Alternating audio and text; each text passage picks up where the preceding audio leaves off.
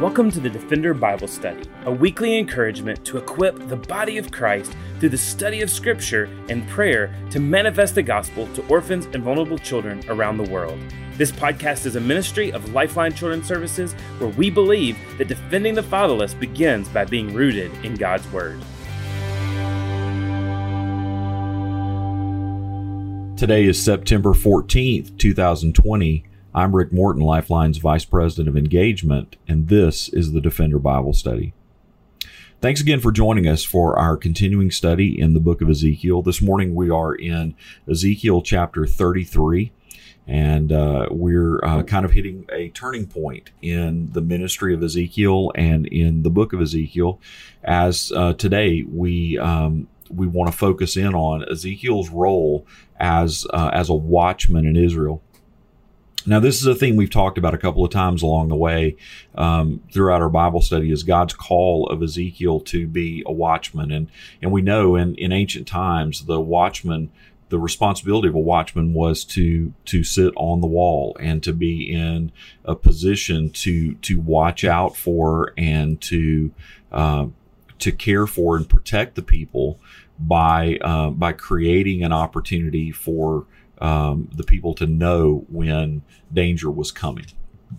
And so uh, basically, God is calling Ezekiel out and reminding him of the call that he's given him to, to be the watchman for Israel, to talk about the coming judgment of God and, and to, and to do that uh, in a way that he was faithful to that calling. In beginning in verse one, uh, the Lord reminds Ezekiel, he says, The word of the Lord came to me, son of man, speak to your people and say to them, if I bring a sword upon the land, and the people of the land take a man from among them and make him their watchman, and if he sees the sword coming upon the land and blows the trumpet and warns the people, then if anyone who hears the sound of the trumpet does not take warning, the sword comes and takes him away, his blood shall be upon his own head. He heard the sound of the trumpet and he did not take warning. His blood shall be upon himself. But if he had taken warning, he would have saved his life. But if, but if the watchman sees the sword coming and does not blow the trumpet so that the people are not warned and the sword comes to take any one of them, that person is taken away in his iniquity, but his blood will require at the watchman's hand. And so, in other words, um, God is is talking to um, to Ezekiel about his responsibility here. Remember, we God has has rendered um, Ezekiel mute. The only thing he's able to say is that thing that God says to him that he's able to to repeat to the people. We're going to see that um, that muteness taken away after seven years in this passage. Um, but but but essentially for seven years ezekiel has been preaching the same sermon to the same people. He's been telling the people that god's judgment is coming and that god is not going to spare his judgment and that they need to turn from their sin and they need to turn from injustice and they need to turn back toward god. And so over and over and over ezekiel has preached this message and he's had absolutely no no converts and, and so today we see God renewing that sense of urgency. And he's basically saying to Ezekiel, your job is to be faithful to proclaim the message that I have given you. Your job is not to be concerned about what the results are or about what happens. the blood is not going to be on your hands because you've warned the people um, about what it is that um, that they should do.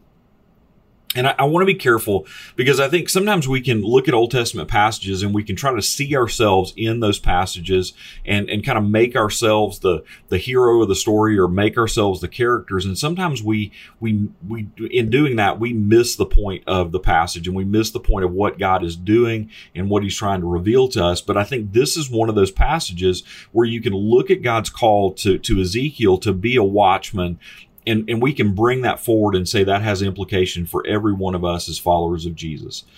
That that part of our responsibility for for those of us who are who are in Christ and and who've been redeemed by the blood of Jesus, our part of our responsibility is proclaim that there is a judgment that's coming. In Acts 17, um, it, it said this way. Um, Luke says to us, in the past, God overlooked such ignorance. And, and what he's talking about is the, this, this ignorance that caused people to reach out to, to worship things other than God. in, in the past, God overlooked such ignorance, but now he commands all people everywhere to repent.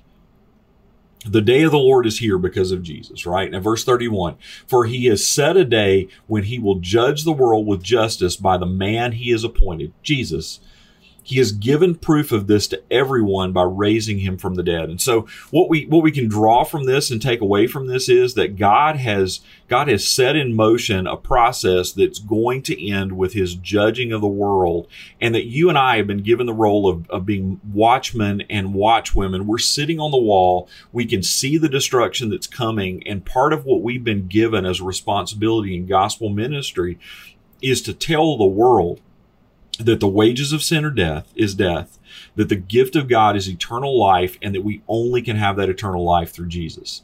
Um, and, and so throughout the New Testament, we see that Jesus and the disciples are pointing toward a day where everyone who has ever lived is going to be judged. And we need to be people who are faithful to declare that. Um, sometimes today, uh, we, we know that's an unpopular message. And sometimes today, I think, quite frankly, we can shy away from that. And, and we don't want to talk about the wrath of God or the judgment of God or what's coming as a result of the, the, the, the sin that, that each of us has borne. But there's a world that's dying to know in a, in a world that's being di- that's dying to be told the truth that, that we have to talk about just not the benefits of salvation, not the benefits of being adopted into God's family through Jesus, but we've got to be honest about the peril that the world is in and about the destiny and the destination that comes when, when we don't accept and we don't follow Jesus. And so, as we kind of unfold this passage in Ezekiel 33, what we see are some things that I think can help us to, to learn some valuable lessons about our responsibility in the gospel. And so, verse first in verses seven through nine, we see that that that the that the watchman is responsible for uh, for sharing the warning. And so verses seven through nine essentially are just a repeat of verses one through six. It says, So you son of man, I have made a watchman for the house of Israel. Whenever you hear a word from my mouth, you shall give them warning from me. If I say to the wicked, O wicked one, you shall surely die, and you do not speak to warn the wicked to turn from his way, that wicked person shall die in his iniquity, but his blood I will require at your hand. But if you warn the wicked to turn away from his way, and he does not turn from his way, that person shall die in his iniquity, but you will have delivered your soul. And so, what do we take away from this for us? One, we have to be um, present and active in the word in the work of sharing the gospel. Um, we've got to to share the the the the, the destination that that we are headed toward apart from Jesus. We've got to talk about the righteous judgment and, and we've got to talk about hell and eternity apart from God. And that that is a that is a right and righteous consequence for our sin. Um, we, we've got to share the truth of God's word and, and really not anything else. We can't, we can't reshape the gospel. We can't change the gospel. Um, we, we, we have to be kind in the way that we do that, but, but it would be unkind for us not to be direct in, in taking advantage of the opportunities that we have to build relationships with the people who, who live around us, who serve around us, the people that we interact with. Um, and, and and ultimately this is why this is why we do missions right? If if it were if it were somehow okay for people not to to hear the name of Jesus and and if they could be rescued from their sins in their ignorance that it would be literally spiritual malpractice for us to go about taking the gospel to the nations but in fact, what God has called us to do in taking the gospel to the nations is because people will be judged by the truth of the gospel, whether they've ever heard it or not. And so our responsibility, you and me, is to make sure that the people that we encounter daily in, in our own neighborhoods in our own lives and, and the people to the very ends of the earth and as far as we can go, that we're taking responsibility for making sure that they're hearing the truth of the gospel and that they're hearing about Jesus and about the salvation that can only come through him. Then we also see that that that the the watchman has to has to believe the word of God. That Ezekiel was was sharing an unpopular message, and remember, he he for seven years he, this is the only thing he was able to say. he wasn't able to talk about, um, you know, trivial matters. He wasn't able to make small talk with people. He couldn't go home and talk to his wife about what his day was like or or or, or he couldn't couldn't process the political events that were happening around him. No, the only thing that he was able to say out loud was was whatever God had told him um, about declaring the judgment that was coming to the people. And so, verse 10, it says, And you, son of man, say to the house of Israel, Thus you have said, Surely our transgressions and our sins are upon us, and we rot away because of them. How then can we li- can we live? Say to them, As I live, declares the Lord, I have no pleasure in the death of the wicked, but that the wicked turn from his way and live. Turn back, turn back from your evil ways, for for why will you die, O house of Israel? God, God is basically saying that that He doesn't take pleasure in in the destruction of of people who haven't repented. But but the righteous part of his character, his inability to dwell um, in in the presence of sin, his inability to tolerate sin, ultimately um, causes God to to to enact a wrathful judgment against sin because it is but it is the right thing to do and he and, and otherwise he would not be he would not be who he is and he would not be perfect in all his perfections if he didn't do that and so then he says to to to, to Ezekiel, I, I don't take pleasure in this. But he says, And you, son of man, say to your people, the righteousness of the righteous shall not deliver him when he transgresses. And as for the wickedness of the wicked, he shall not fall by it when he turns from his wickedness. So, in other words, the next several verses that basically what God unpacks here is he says, even, even one wicked act, even one sinful act is enough to merit the penalty of death. And, and that nobody can be righteous enough not to face this penalty. But on the other hand, when the unrighteous repent, when they turn away from their sin, when they reject their sin and they stop sinning anymore, then the righteous can be can be saved. Now, on the face of that, that that sounds like um, good news for a world that is is preoccupied with self-reliance and self-actualization, right? Like all we have to do is make ourselves better and stop sinning and ultimately we can merit the favor of God. But folks, we all know the folly of that, right? We don't have the ability within ourselves to stop sinning. If it were just that easy, then then there'd be churches all over America that had had conquered the sin problem, and and and and, and people all over the place would be walking with God because because if it were just sort of an act of the will and determining that we're not going to sin anymore, what you and I understand is that that that it's not just about determining that we're not going to sin anymore because our because our hearts are sinful. We're broken. But what essentially God is is laying out in front of Ezekiel here is is the core truth of the gospel. That that God requires sinless perfection in his presence. And that even one sin is enough to doom us to to to eternity apart from God. And that the only condition that, that will allow us to be able to, to dwell in the presence of God forever is sinlessness but praise God, the only one that has been sinless is Jesus. And so you and I, through faith in Christ and through following Christ, through through the truth of the gospel, we have the ability to be able to put on Christ's righteousness. And so in this verse, what we're seeing is Ezekiel is calling uh, the, the sinful to repentance. And that's what you and I need to be doing in, in the way that we're we're putting the gospel message out to our neighbors and to our friends and to our coworkers and to the people that sell us groceries and gas and and and, and the people that we interact with in um, in our everyday. First John one um, verses eight and nine. John says it like this. He says, "If we say we have no sin, we deceive ourselves, and the truth is not in us." In verse eight, if, if we say that that that that we have no sin, that we've conquered our sin, that we've gotten over our sin, that we've that we found a self help uh, philosophy that's going to help us take care of our sin. All we're doing is deluding ourselves because because you and I are are broken by sin and we're captivated by our sin. But then he tells us this incredible truth. But in verse 9, if we confess our sins, he is faithful and just to forgive us our sins and to cleanse us from all unrighteousness. That when we repent and when we yield ourselves to Jesus, that God sees no longer our sin, but he sees the righteousness of Christ that we put that on, that it becomes our covering, that Jesus becomes our portion, and that what God sees is that thing that we're being transformed into, which is the image of Christ. Verse 10, John says, If we say that we have not sinned, we make him a liar, and his word is not in us.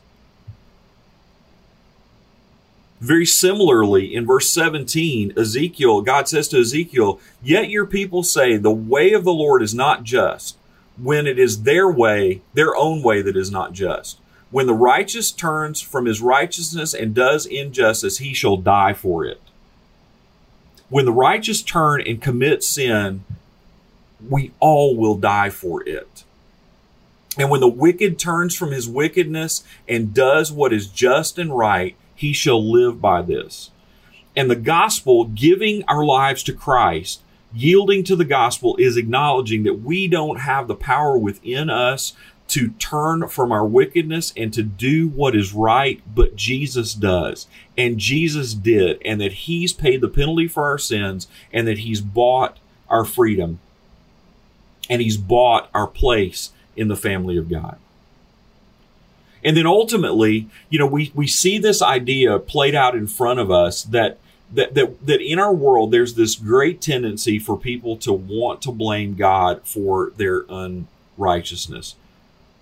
The tendency that when we see something like the, the hurricane and the devastation that we've seen around us, that people, people ask, well, where's God in the midst of that devastation? As we see people that are that are dying from disease and and and as as COVID ravages our world, um, where where is God in that? And the question, the tendency of the human heart is to ask the question, why do bad things happen to good people?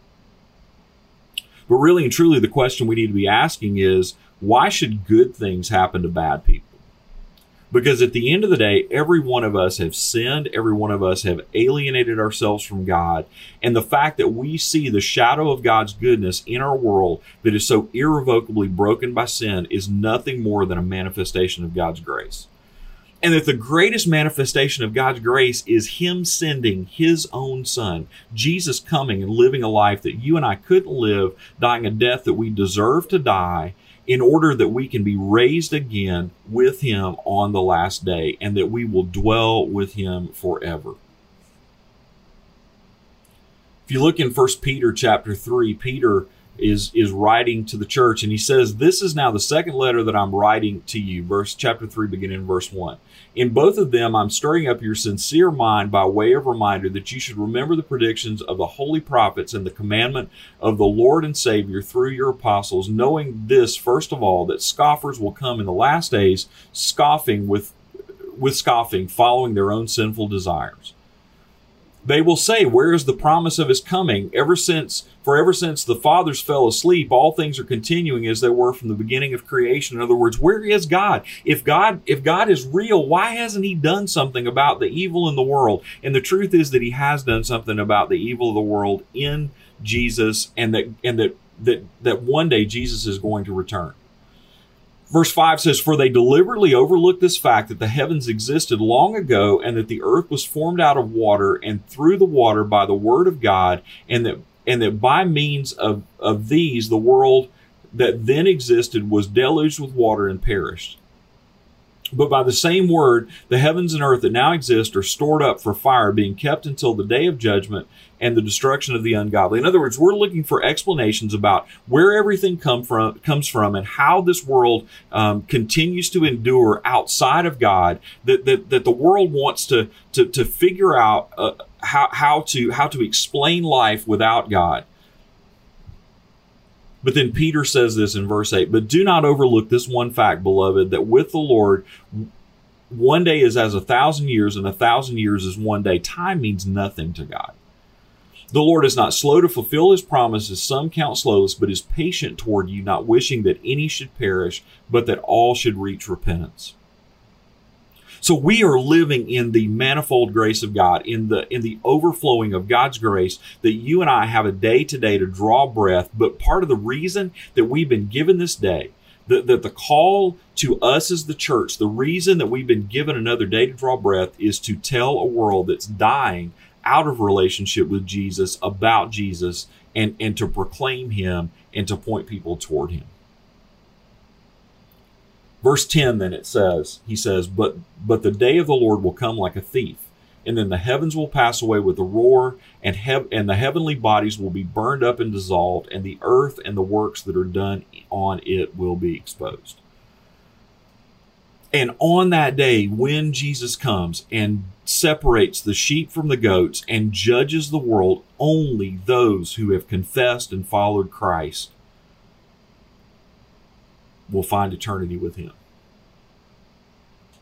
And so, folks, out of that motivation, let's tell the truth to our friends. Let's tell the truth to our neighbors. Let's plead. Let's plead for for them to open their eyes and to give their lives to Jesus.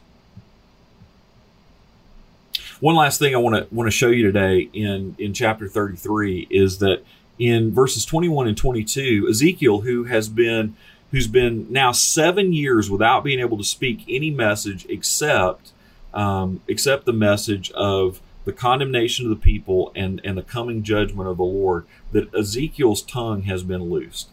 It says, In the twelfth year of our exile, in verse 21, in the tenth month, on the fifth day of the month, a fugitive from Jerusalem came to me and said, The city has been struck down. So understand that this is this is a messenger coming from the other kingdom saying that the people of God have fallen that the people of God have been wiped out, that they've been judged, that what you what you know and what you believe is coming to the people of God. What you've been preaching for 7 years is coming to the people of God in Babylon. It's happened in Jerusalem. And it says, And now the hand of the Lord had been upon me the evening before the fugitive came, and he had opened my mouth by the time the man came to me in the morning. So my mouth was open, and I was no longer mute what we see is a magnificent turning point in in the story of Ezekiel that Ezekiel now will not just have a message of condemnation but Ezekiel is now going to be preaching a message of restoration and reconciliation and and the remainder of this book looks forward to the work that Jesus is going to do and what Jesus is going to accomplish and that while this generation that Ezekiel is speaking to that he knows that he will have no converts, that he will have no followers. He knows that he has the opportunity to be able to, to, to, declare down through the ages the coming salvation that's coming in Christ. As we look at the rest of chapter 33, I think what we're reminded of here is that success in ministry is not judged by the number of people that are converted or the number of people that follow. It's not it's not judged by the size of our church. It's not by not judged by the magnitude of our ministry. It, it's not judged by anything that we can count. But ultimately, that success in ministry is judged in faithfulness to proclaim the word of God and to proclaim the truth of God. And that when we follow God's calling to to be in that place that He's called us to, and, and to proclaim his word and to be faithful to that calling, we have done all that, all that we can. And so God's focus to Ezekiel in this passage is speak the message and speak the message plainly. The blood of the people will be on your hands if you don't speak the message, but as long as you speak the message, God will be pleased with you. And so I just encourage you today to set in your heart and purpose in your heart that, that this week you're going to leverage the opportunities that God places in front of you with your neighbors, with your coworkers, with your friends, with people at school, with people that you encounter in the community, that you're going to use those opportunities to faithfully be able to point people to Jesus. That you're going to use the Word of God in order to, to, to tell people about the, the, the, the coming kingdom of God and, and the, and the Savior who has established that kingdom and, and tell them about the work that Jesus has accomplished on our behalf.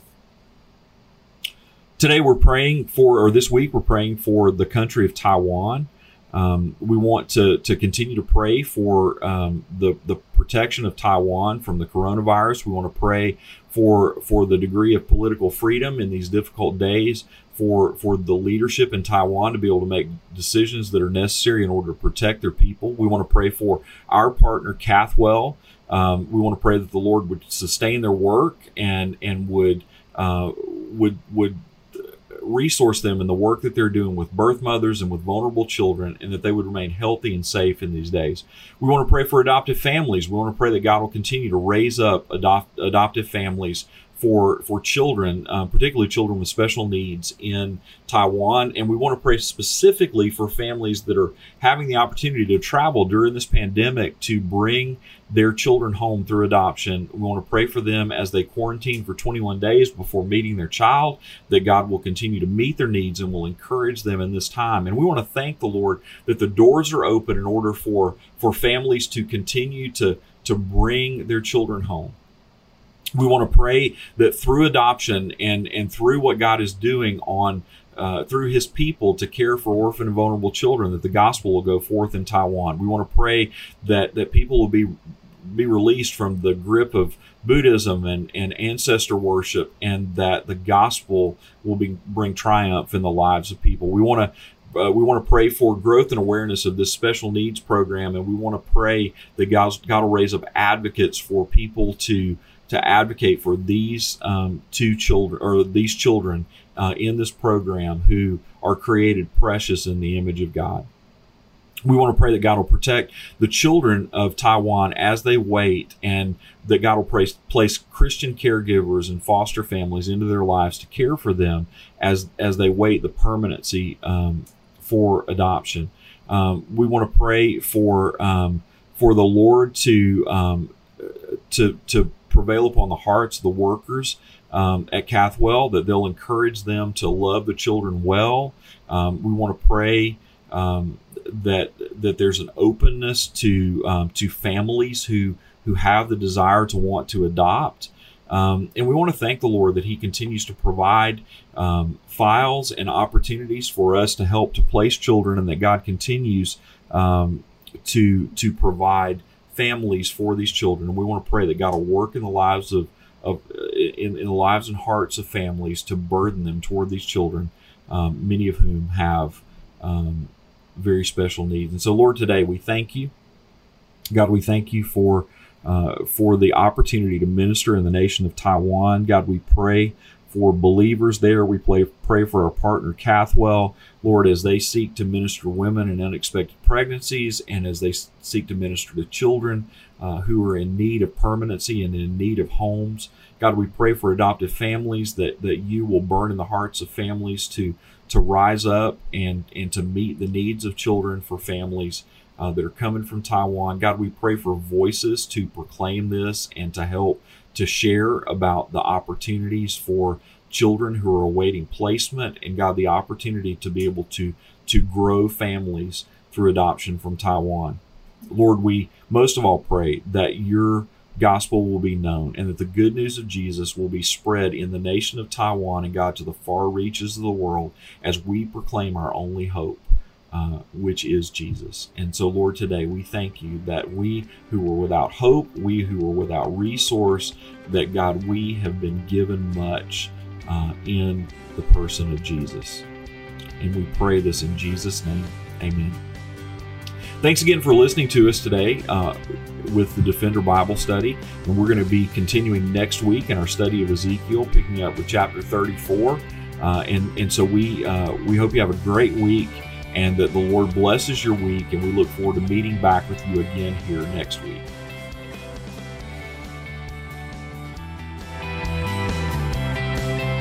Thanks again for joining us for the Defender Bible Study. If you enjoy making this podcast a part of your weekly routine, we'd love for you to take a moment to subscribe, rate, and review the Defender Bible Study to make it easier for more people to find.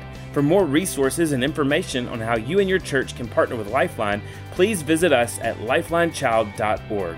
Follow us on Facebook, Instagram, or Twitter by searching for Lifeline Child. You can email us directly at info at lifelinechild.org.